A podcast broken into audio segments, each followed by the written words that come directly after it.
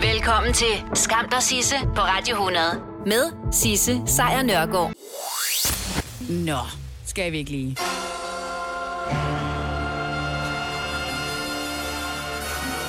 For så er den gal i Venstre igen, og endnu en gang er det Christian Jensen, som den er gal med. Igen! For ligesom han jo var startskud til begyndelsen af enden for Lykkes ære i partiet, så er han det åbenbart også for sig selv. I sidste uge der var Christian Jensen, altså den tidligere næstformand, der var han ude at vifte med nogle sådan ret basic idéer i Jyllandsposten. Så noget om øh, at arbejde med nogle økonomiske reformer hen over midten. Og paradoxalt nok så lignede det faktisk meget det, som han kritiserede Lars Lykke for sidste forår. Men lad nu det ligge. For Venstre er uanset om de kalder sig liberale, ikke et sted, hvor man må sige det, man går og tænker. I hvert fald ikke uden lige har fået lov af chefen, som jo de her dage er Jakob Ellemann Jensen. Han skal lige sige god for det først. Nå, altså, ja, det, det skal man. Men mindre man selvfølgelig hedder Inger Støjberg, næst formand Støjberg, that is to you, som altså jo øh, går solo på stribe øh, imod partilinjen eller imod formanden, og det er endda på centrale områder som øh, rets, udlændinge og udenrigspolitik. Men hey, ikke også? Men Christian Jensen, han havde glemt, at det kan godt være, at han har været næstformand, men han har ikke den magt mere, og så gik han altså ud og udtalte sig, uden at få lov. Og så fik han ellers et opkald lørdag aften. Vel at mærke lige inden Barnaby var på. Og der kunne han altså så se, at øh, alle de titler, han ellers møjsomt havde fået tilbage igennem de sidste par måneder, de blev taget fra ham. Ikke mere fedt udenrigspolitisk arktisk arbejde for øh, Christian Jensen, færdig slut arbejde, og dermed også færdigt arbejde for Jakob Ellemann. Eller hvad? For med den her lynhurtige eksekvering af en magtdemonstration, så har analytikerne, eksperterne og så den generelle dansker med adgang til internettet nu været ude at sige, at det er fordi Ellemann selv, han er svag. Han har mistet taget med Venstre. Eller har han nogensinde haft det? Var han bare en smilende fyr, som troede, at alle elskede ham? Men nu ser han, at de bare gerne vil videre i deres politiske karriere, og han skulle til at vise, at han havde nogle politiske muskler at spille med, og de kunne bruge det for at komme videre. Anywho, så spillede han dem i hvert fald over for Jensen, som nu kan se sig selv på bunden af Venstre igen. Jeg praktisk taget, uden nogen, helst, nogen som helst former for magt, andet end at han jo sådan set er den største vinder alligevel. Vi ved jo alle sammen godt, hvem han kan få en øh, opbakkende krammer af derhjemme. Men lad nu det ligge, virkelig, og forbered dig på en kommende periode, hvor Venstre er der leverer drama som en soap, og regeringen kan lave alle mulige stramninger, som vi ikke opdager overhovedet, fordi vi har travlt med, ja, Venstre. Det er den, der hedder Little Lies, og jeg har ved Gud ikke øh, planlagt, at jeg skulle spille det her stykke musik nu, og som optakt til en fin lille historie om amerikansk udenrigspolitik. Men det skete.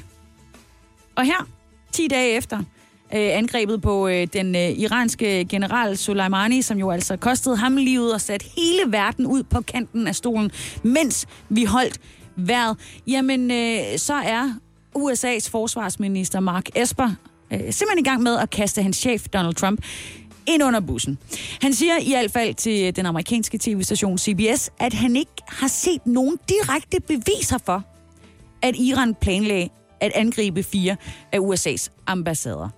Trump har ellers sagt, at Iran øh, planlagde at angribe fire amerikanske ambassader, og at det i øvrigt gav anledning til at dræbe den her iranske general Qasem Soleimani øh, forrige fredag. Øh, Soleimani. Øh, men forsvarsministeren har ikke lige set de beviser, at der simpelthen var planer om at angribe de amerikanske ambassader. Well, the president didn't say it was a tangible. Uh, he didn't cite a specific piece of evidence. What he said is he probably he believed. Are you saying there wasn't been, one? I didn't see one with regard to four embassies. What I'm saying is I share the president's view that probably my expectation was they were going to go after our embassies. The embassies are the most prominent display of American presence in a country. Ja, øhm, han så ikke lige beviset, som Donald Trump havde snakket om, men det var hans indtryk også, at øh, Soleimani havde planer om at gøre lige præcis det. Og det er jo dejligt øh, med nogle indtryk, som man så kan nærmest sætte hele verden ud i en kæmpe krise. med. Herligt. I det øh, andet interview, det var så med øh, CNN, der sagde forsvarsministeren, at øh, der var efterretninger om, at der var hensigt om at ramme USA's ambassade i øh, Bagdad, og det var præsidenten, Øh, det præsidenten, der sagde om de fire ambassader, var, at han troede, at han sandsynligvis ville have ambassaderne i regionen som mål. Og så tror jeg det også. Det var altså det, som forsvarsministeren har været ude at sige. På et øh, pressemøde i sidste uge i øh, det hvide hus, der sagde Donald Trump, at øh, vi fangede et monster og satte ham ud af spillet. De ville sprænge vores ambassade i luften. Det sagde han ordret. Og øh, fredag, der sagde han til Fox News, at øh, vi kan fortælle jer, at det formentlig skulle være ambassaden i Bagdad. Det sagde Donald Trump altså til verden øh, Laura Ingraham, som jo er en øh, god ven af huset, skulle jeg til at sige. En god ven af Donald Trump. Han sagde også, at jeg kan afsløre, at jeg tror, at det skulle være fire ambassader. Så det, han jo et eller andet sted har sagt, det er, at han troede, det var sådan. Ja. Donald Trump har været ude og påstå, at der var meget god grund til at dræbe Soleimani. Øhm, og Trump påstår også, at han har mange liv på samvittigheden. Øh, det er noget, Trumps kritikere selvfølgelig sætter spørgsmålstegn ved. Det skal de. Han blev dræbt under alle omstændigheder, kan man sige. Det gjorde han den 3. januar af et øh, missil fra en amerikansk drone, og det gjorde han lige uden for den øh, irakiske hovedstad Bagdad. Og det har altså fået øh, både øh, Irak og øh, især Iran, kan man sige, til at stille spørgsmålstegn med, om der skal være så mange danske, øh, i øvrigt, men nok mest amerikanske soldater i området. Det handler stadigvæk om Iran og øh, det, der sker i de her dage. De, der tør, og som selvfølgelig er utilfredse, de trodser styret i Iran i de her dage, og det gør de i tusindvis. Det er ikke alle, og det er ikke alt for mange, men der er alligevel tusindvis af demonstranter på gaden i, øh, i byer over hele Iran, og det er de for at udtrykke deres vrede over det iranske præstestyre og måden, som det ligesom håndterer landet på. Men der er nogen, der er gået et skridt videre end at demonstrere. Ja, faktisk så har de ja, taget et skridt helt vejen ud af landet. Det er øh, for eksempel Irans eneste kvindelige medaljevinder ved et OL. Hun hedder Kimia, og hun har øh, i protest mod styret forladt Iran og har været ude at sige, at hun aldrig har tænkt sig at vende tilbage. Det er i hvert fald det, hun skriver på øh, det sociale medie Instagram. Hun øh, begrunder sin øh, afsked med Iran med, at hun ikke ønsker at være en del af et samfund, som er præget af, og nu citerer jeg, hyggeleri, løgn, uretfærdighed og smier. Hun skriver, jeg er en af millioner af undertrykte kvinder i Iran, som de, altså styret, har leget med i årvis. Hun er 21 år. Hun er taekwondo-kæmper, øh, og ved OL i Rio de Janeiro i 2016, der vandt hun øh, bronze. Det gjorde hun i det, der hedder 57 kilos klassen. Hun har ikke oplyst, hvor hun nu befinder sig, men øh, i sidste uge, der var der i Iran øh, medierapporter om, at hun trænede i Holland. Og, øh, og det er formentlig også der, hun har tænkt sig at blive. Hun skriver også i øh, det her opslag, at hun øh, klædte sig på den måde, de bad om, og hun gentog alt, hvad de beordrede. Hver sætning, de forlangte, gentog jeg. Ingen af os øh, betyder noget for dem. Vi er bare fjolser. Og så tilføjede hun også, at selvom regeringen ville øh, udnytte hendes sportslige succes politisk, jamen så ydmygede politikerne hende med bemærkninger i stil som, at det ikke er dydigt for en kvinde at strække sine ben. Ja, så gider man jo ikke rigtig gøre noget for Iran mere. Det kan man jo sådan set godt forstå. Ifølge BBC så skabte det ret stor røre i Iran, da det kom frem i sidste uge, at hun var forsvundet. Og øh, en af de iranske politikere øh, var ude og beskylde udulige politikere og embedsfolk for at øh, forlade øh, Irans menneske, eller for at lade øh, Irans øh, menneskelige kapital flygte. Altså simpelthen øh, give en mulighed for at kunne forlade Iran. At hun skulle nærmest heller have været i fængsel derhjemme, indtil hun kunne komme ud og vinde flere medaljer. Så, ja. Hun håber at kunne deltage igen til OL. Øh, faktisk nærmere bestemt her til sommer, når det kommer til at ske i øh, Tokyo. Men hun kommer ikke til at gå ud under iransk flag. Og det er jo så, kan man jo ret godt regne ud, den største fuckfinger bagud det her. Så jeg håber, hun øh, klarer den, og jeg håber, hun klarer den ekstra godt til OL til sommer. Der gik lige omegnen af fem minutter efter, at Oscar-nomineringerne var landet, før det her hashtag Oscars So White genopblomstrede på, øh, på nettet, og kritikken havlede ned over akademiet. Ikke de nominerede bevares, men det, at, stort set, øh, at det stort set kun er hvide skuespillere, som har fået øh, den store prestige, det jo er, at blive nomineret. Det er til trods for, at farvede skuespillere øh, både blev nomineret og vandt Golden Globes i øh, størstilen i, øh, i sidste uge. Der er en farvet skuespiller i år. Det er hende, der hedder Cynthia Erivo, og hun blev nomineret for hendes rolle som Harriet Tubman i filmen Harriet. Men øh, ellers så er det altså de hvide, det hvide hav, om man vil, der kommer til at svømme ind over Hollywood her i, øh, i februar. Der var ellers mange, der havde øh, regnet med, at stjerner som øh, Aquafina fra filmen The Farewell ville øh, blive nomineret, eller Jennifer Lopez i Hustlers.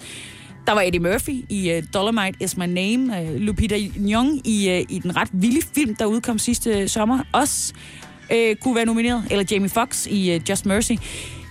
Der var ikke nogen af dem, der blev nomineret overhovedet. Der er selvfølgelig den sydkoreanske film Parasite, som er blevet nomineret til hele seks Oscars. Og det er også uh, første gang, at den sydkoreanske film går så er meget amok i Oscar-uddelingen. Men ellers så er det altså et vidt show. Og det er det, der bliver diskuteret online, hvor, øh, hvor det her hashtag Oscars So White altså er blevet øh, samlet op igen og, og kører. En, øh, en ret anerkendt feministisk forfatter, der hedder Roxane Gay, hun øh, tweetede i øvrigt også om, hvor bemærkelsesværdigt det er, at kvinder og, øh, og farvede kvinder generelt bliver udladt af årets nomineringer.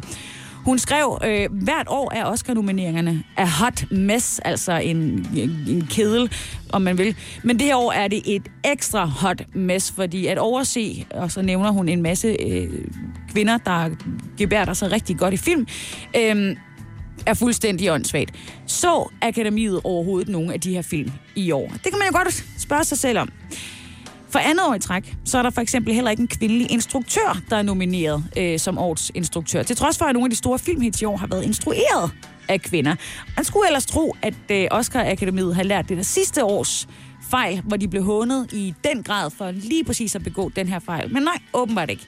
For eksempel instruktøren Greta Gerwig, som både er instruktør, skuespiller og øh, manusforfatter, det hele. Hun er for eksempel ikke blevet nomineret for filmen Little Women, på trods af, at filmen ellers bedre i nomineringer. Altså seks andre nomineringer. Blandt andet bedste film og øh, skuespiller og i førende og, og birolle. Det er alligevel sådan ret godt belæg for, at filmen er god. Men hun er åbenbart ikke god, til trods for, det er hende, der har instrueret den.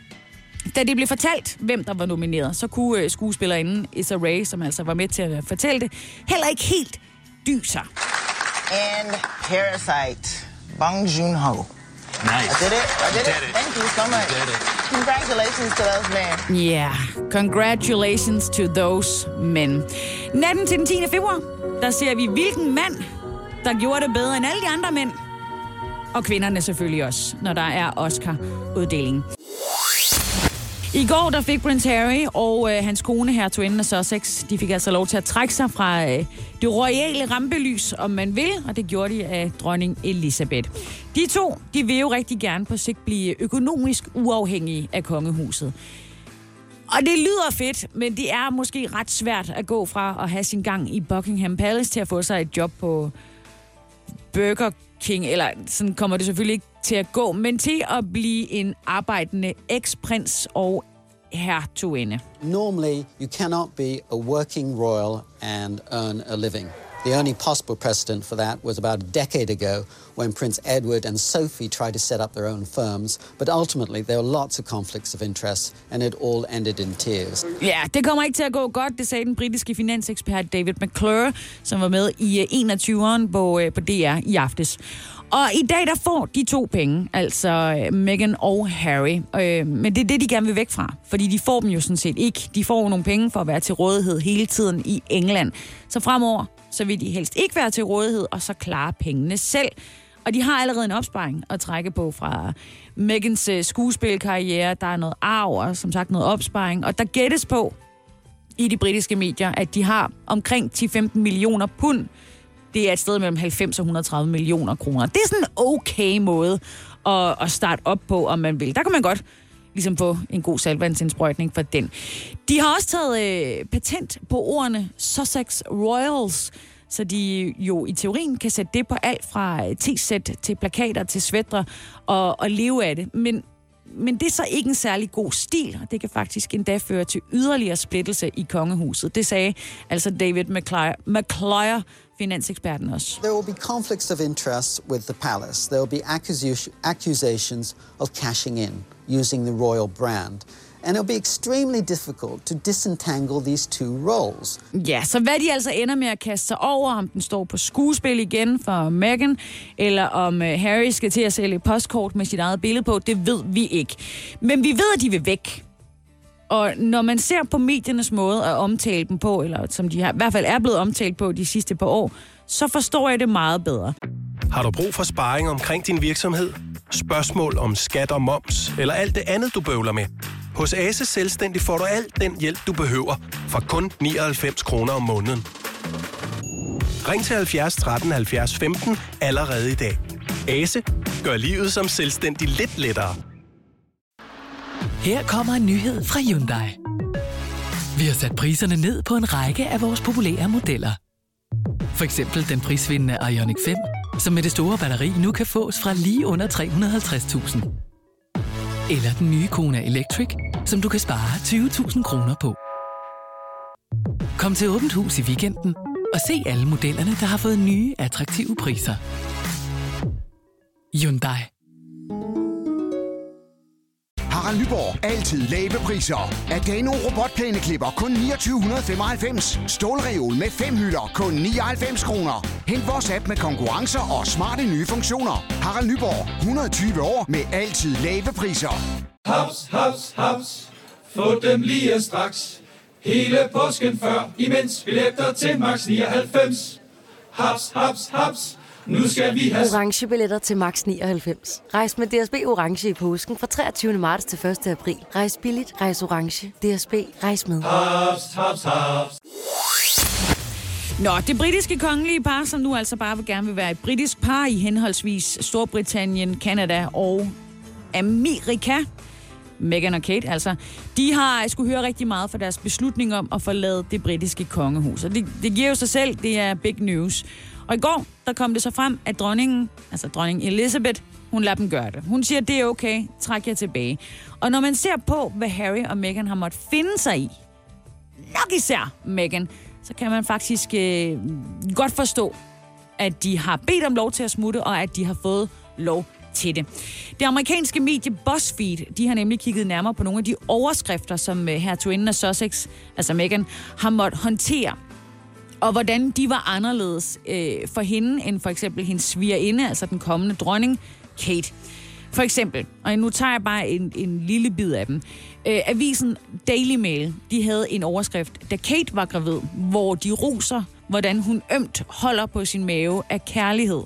Altså, I ved, den der, hvor man lige lader hænderne hvile på den store mave og ser helt salig ud. Men da Meghan gjorde det samme under sin graviditet, så stillede selv samme avis, altså Daily Mail, de stillede spørgsmålet, hvorfor kan hun ikke holde nallerne fra sin mave?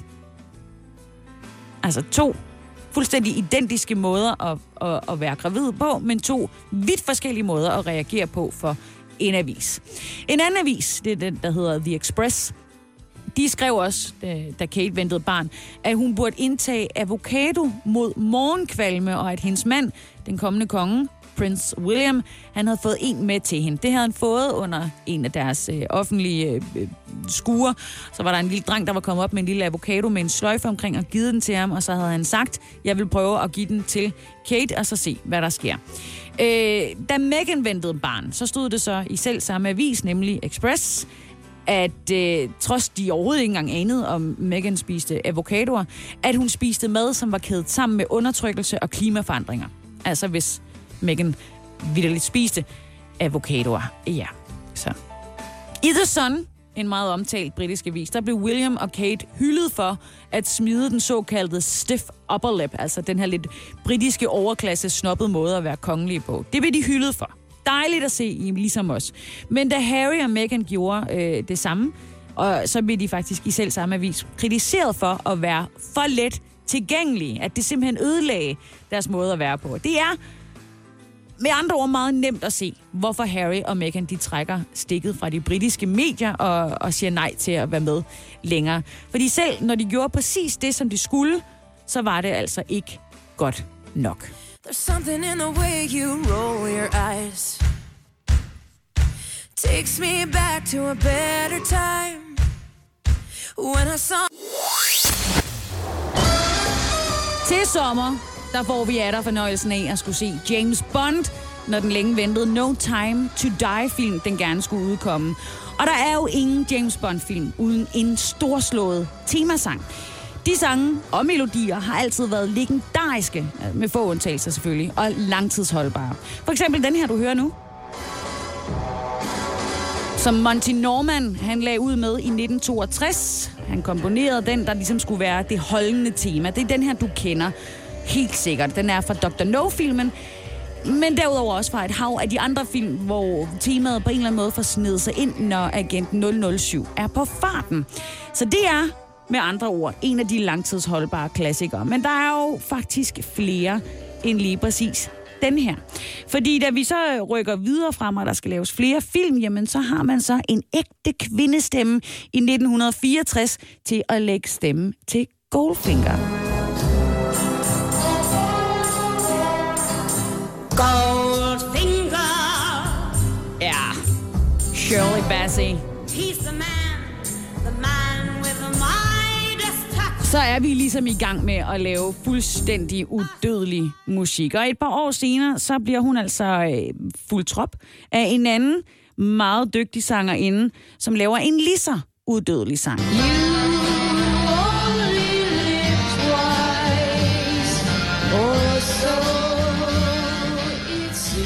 Ja, Nancy Sinatra, som der jo lagde stemme til filmen You Only Live Twice. Men det var som om, at øh, Shirley Bassey ikke havde tænkt sig at slippe James Bond-universet og tog sig over igen i 1971, da hun lagde stemme til...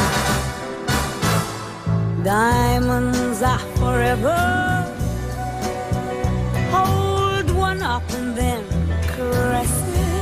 Stille og roligt. Diamonds are forever. Og øh, det, der har gjort de her sange langtidsholdbare, altså ikke øh, diamanterne, men sangene her, det har jo typisk været et øh, solidt arrangement. Øh, og ikke mindst det, at de blev fremført på store orkester og havde markante kunstnere ved rettet. Men det var som om, at det ikke var sådan big bands alene, som gjorde det stort. For eksempel så øh, prøvede Paul McCartney kræfter med den øh, en bondsang tilbage i 73.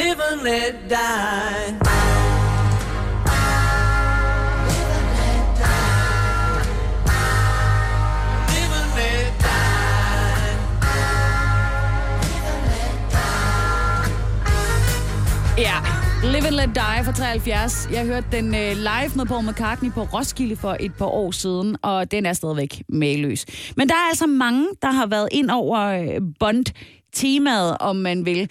Øh, Tom Jones, Garbage, Duran Duran, Aha, og selvfølgelig øh, Tina Turner.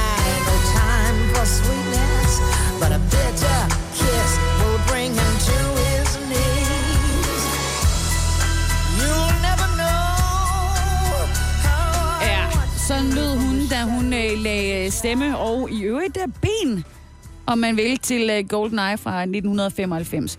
Derudover så er der selvfølgelig øh, Madonna, Adele, Sam Smith, Chris Cornell, The Works. Og nu skal der så sættes endnu en perle i kæden af Bond-sange. Det bliver simpelthen den yngste kunstner nogensinde, som leverer i år. Sangen bliver nemlig skrevet og sunget af ingen ringer end den 18-årige verdensstjerne Billie Eilish. Og i det forgangne år, der har hun altså høstet enorm succes med sit debutalbum. Det er den, der hedder When We Fall Asleep, Where Do We Go. Hun har været i Danmark, hun har øh, blæst til klimakamp, hun har gjort det hele. Så den nye Bond-film, den får altså hendes øh, stemme på. Og derudover så er det også for sidste gang, at vi skal opleve Daniel Craig i hovedrollen. Øh, den er blandt andet blevet indspillet i Norge, hvor det norske filminstitut har givet 47 millioner norske kroner i statsstøtte. Det svarer altså lige til 36 millioner kroner. Så den kommer til at blive lavet i flotte omgivelser og altså med flot musik. No Time to Die for dansk premiere herhjemme den 2. april. I, øh, i år, der skal der jo som bekendt være præsidentvalg i USA. Nogen skal stille op imod Donald Trump, og da der ikke umiddelbart er en demokratisk præsidentkandidat, jamen så skal demokraterne ligesom inden for de kommende par måneder udpege den kandidat, som de mener kan banke Trump ud af præsidentembedet. Det skal jo ske til november. Der er primærvalg i alle stater, men de foregår ikke nødvendigvis på samme tid. Øh, I hver eneste stat så kæmper kandidaterne dog om et antal delegerede. Og for at vinde nomineringen til at kunne blive præsidentkandidat, så skal en kandidat score mere end halvdelen af de delegerede. Målet er, at man skal have omkring ja, 2.000, lige øh, under. Øhm, så i nat, der var der debat. Og det skal der jo være. Der var øh, igen debat mellem de sidste kandidater for demokraterne. Der var seks styks på scenen. Fire mænd og to kvinder. To af dem er venner nemlig Bernie Sanders og Elizabeth Warren. Men en samtale, som de to havde øh, haft for nogle år tilbage, blev til en øh, ret alvorlig del af debatten, fordi kan en kvinde slå Donald Trump? Senator Sanders. CNN reported yesterday that, and Senator Sanders, Senator Warren confirmed in a statement that in 2018 you told her that you did not believe that a woman could win the election. Why did you say that? Well, as a matter of fact, I didn't say it. Uh, and I don't want to waste a whole lot of time on this because this is what Donald Trump and maybe some of the media want. Uh, anybody knows me, knows that it's incomprehensible that I would think that a woman could not be president of the United States. Go to YouTube today. There's a video of, the, of me 30 years ago talking about how a woman could become president of the United States. Hillary Clinton won the popular vote by 3 million votes. How could anybody in a million years not believe that a woman could become president of the United States? And let me be very clear. If any of the women on this stage or any of the men on this stage win the nomination, I hope that's not the case. I hope it's me. but if they do, I will do everything in my power to make sure that they are elected in order to defeat the most dangerous president in the history of our country. So, Senator Sanders, Senator Sanders, I do want to be clear here. You're saying that you never told Senator Warren that a woman could not win the election. That is correct. Ja, bemærk lige det sidste svar. Han sagde øh, i det, han siger, at øh, han kommer, altså han har ikke sagt, at en kvinde ikke kunne blive præsident. Og øh, hele svaret i øvrigt var en lang øh, fortælling om, at det kunne kvinder sagtens. Hvem vil ikke tro det? Mm, vi vender tilbage til øh, debatten i nat, hvor CNN's moderator så, at hun hedder Abby Phillips, uh, by the way. Hun så vendte sig om efter den her lange forklaring fra Bernie Sanders, og så vendte hun sig om imod Elizabeth Warren. Senator Warren, what did you think when Senator Sanders told you a woman could not win the election? I disagreed. Bernie is my friend, and I am not here to try to fight with Bernie. But look, this question about whether or not a woman can be president has been raised, and it's time for us to attack it head on. Um, and I think the best way to talk about who can win is by looking at people's winning record. So, can a woman beat Donald Trump? Look at the men on this stage. Collectively, they have lost 10 elections. The only people on this stage who have won every single election that they've been in are the women. Amy and me. Ja, og på den måde, så kunne de godt være uvenner, uden at være uvenner. Og øh, det bliver hammerende spændende, hvem det er, der får lov til at tage den hele vejen til tops. Lige nu, der ligger de meget tæt. Øh, det er Joe Biden og Bernie Sanders, der ligger meget tæt. Og så bliver de altså fuldt skarpt efter af Elizabeth Warren. Den 3. februar, der er det det første primære afvalg, og så kommer der en masse øh, valg dernedad, indtil der er Super Tuesday den 3. marts, så er der valg i mange stater.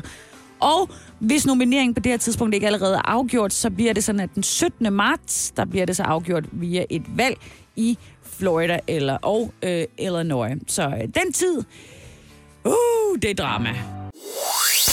Så altså, de debatterer i USA i de her dage, om en kvinde kan slå Donald Trump. Eller bare, om en kvinde kan blive præsident generelt. Men øh, på Australiens Curtin University, der har de faktisk forsket i, om kvinder kan slå klima, klimakrisen. Og øh, vurderingen er, at øh, hvis man går rundt og er bekymret for global opvarmning, så skal man til at vælge en kvinde til at lede landet. Fordi de er de mest ambitiøse på det område. Den her undersøgelse, som er udkommet her i, øh, i går, bag den der står en, øh, en kvinde, en økonomiprofessor, som hedder Ashgik Mavisakailian.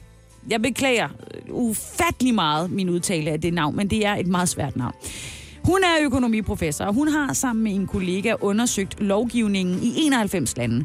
De sammenlignede procentdelen af sæder, som kvinder besidder i parlamentet, øh, mod strengheden i et hvert lands klimapolitik.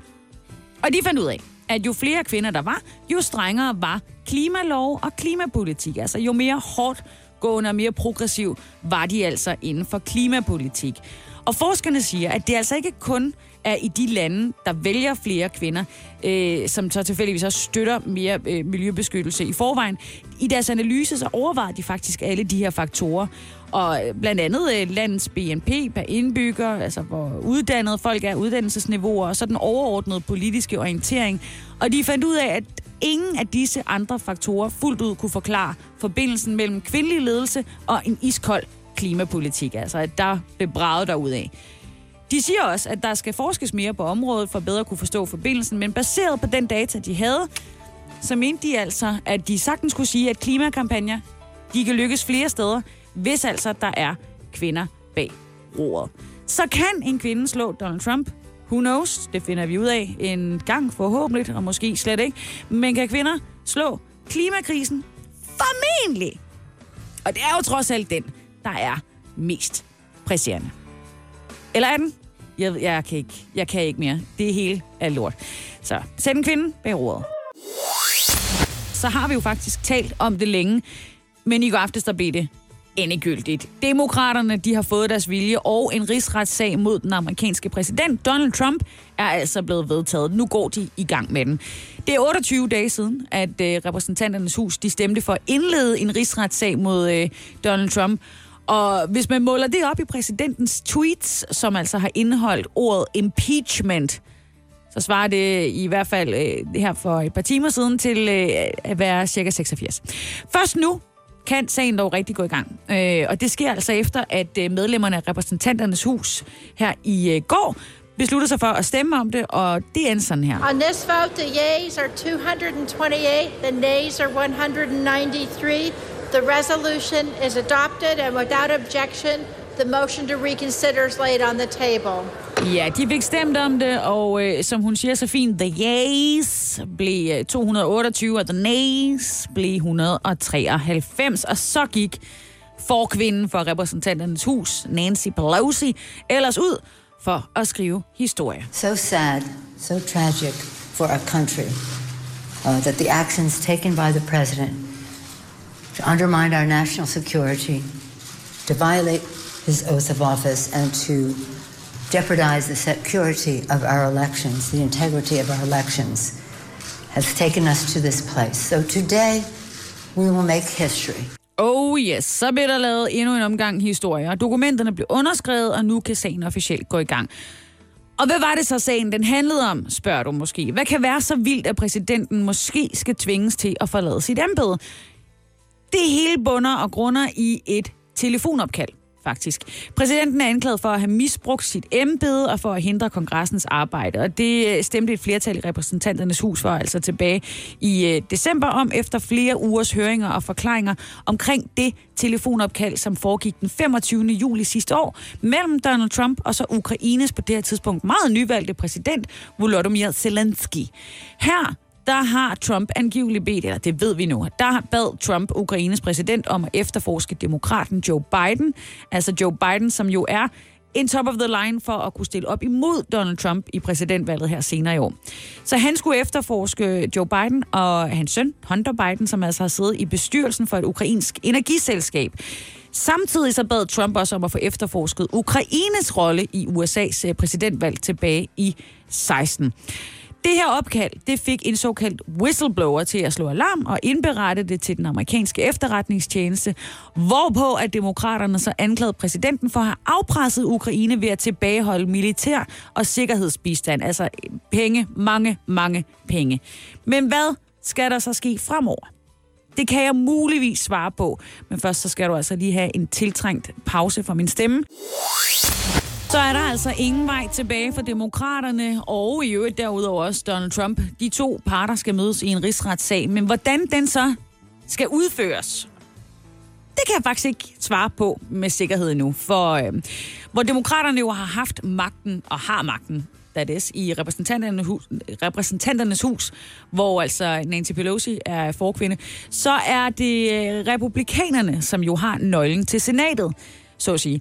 Senatslederen er Mitch McConnell, og han ser meget gerne, at den her sag kommer til at ligne den, som vi så tilbage i slut 90'erne mod øh, den daværende præsident, nemlig I did not have sex with that woman, Bill Clinton. Øhm, sagen mod Clinton varede cirka fem uger. Og først undervejs, så bliver der taget stilling til, om der skulle inddrages vidner. Og, øh, og selvom det er en, øh, en sag, så er det ret vigtigt lige at få slået fast, at det ikke er en juridisk sag, men en politisk sag. Altså det handler ikke om at øh, kunne dømme manden skyldig ud for nogle beviser. Det handler faktisk om at overbevise en masse senatorer, blandt andet øh, folk, som bakker Trump op, om at han er skyldig, og dermed skal ud af sit embede. Senatslederen Mitch McConnell, han har allerede sagt, at han vil koordinere de republikanske senators håndtering af sagen mod, øh, med, med øh, præsident Trumps egne juridiske rådgiver i det hvide hus. Og hvis man sådan lige oversætter det til, hvis det havde foregået i en almindelig retssag, så svarer det til, at et nævningeting i en civil retssag koordinerer deres holdninger med den anklagede. Altså, det holder jo ikke på nogen måde. Men, men igen, det er ikke en rigtig retssag. Det er en rigsretssag, og det handler bare om at overbevise nok folk om, at Donald Trump ikke er god for USA. Ifølge Mitch McConnell, så øh, indledes selve rigsretssagen på, øh, på tirsdag, og der får begge parter mulighed for at fremlægge, fremlægge deres øh, argumenter. Nancy Pelosi, hun meddelte her i går, at syv medlemmer af repræsentanternes hus skal føre sagen mod Trump, og fra det hvide hus, der vil et hold af præsidentens nærmeste juridiske hjælpere så forsvare Trump. Så kommer der til at være noget bevisførelse. Kommer til at være noget forsvar, og derefter en form for spørgsmålsrunde. Og måske, måske ikke, så kommer der til at blive afhørt flere vidner, eller føres nye beviser, andre end dem, som vi jo så hørte tilbage i december. Dem, som var årsagen til, at det hele kom hertil. Men det er Trumps støtte, altså senatslederen øh, Mitch McConnell. Han er ikke den store fan af, at der skal komme flere beviser og flere vidner ind. Øhm, skal der komme de her ting, bevismateriale eller nye vidner eller sådan noget, så kræver det altså et flertal i senatet. Og det betyder, at fire republikanske senatorer skal stemme mod demokraterne, øh, eller med demokraterne hedder det, for ligesom at få det gennemført. Det vil sige, at de skal skifte side. Øh, det er ikke umuligt, at det sker. Der er faktisk et par stykker, som er ude og sige, det kan godt være, at vi gør det. Men det kan også godt være, at de ikke gør, hvis de gerne vil beholde deres plads efter valget. Nå, når de her eventuelle vidner, hvis de altså får lov til at komme, de er blevet afhørt, eller der er nyt bevismateriale fremlagt, så er det så tid til at komme med de afsluttende bemærkninger. Og derefter, så er det sådan, at der skal voteres. 100 senatorer skal voteres. Så det er en proces, som da det var blevet Clinton tilbage i 1999, øh, det varede tre dage, fordi hver øh, senator fik øh, 15 minutters taletid. For så at kunne øh, endelig sætte det sidste punktum i sagen og kende præsidenten skyldig, og dermed afsætte ham, så skal to tredjedele, altså 67 af de 100 senatorer, stemme for. Og øh, for at øh, det skal lade sig gøre, så er der faktisk 20 republikanere, som skal stemme imod deres egen præsident. Så det er øh, vakkelvognt, og det bliver øh, sindssygt spændende, og det begynder formentlig på tirsdag. Skam dig, Sisse, på Radio 100. Med Sisse Sejr Nørgaard.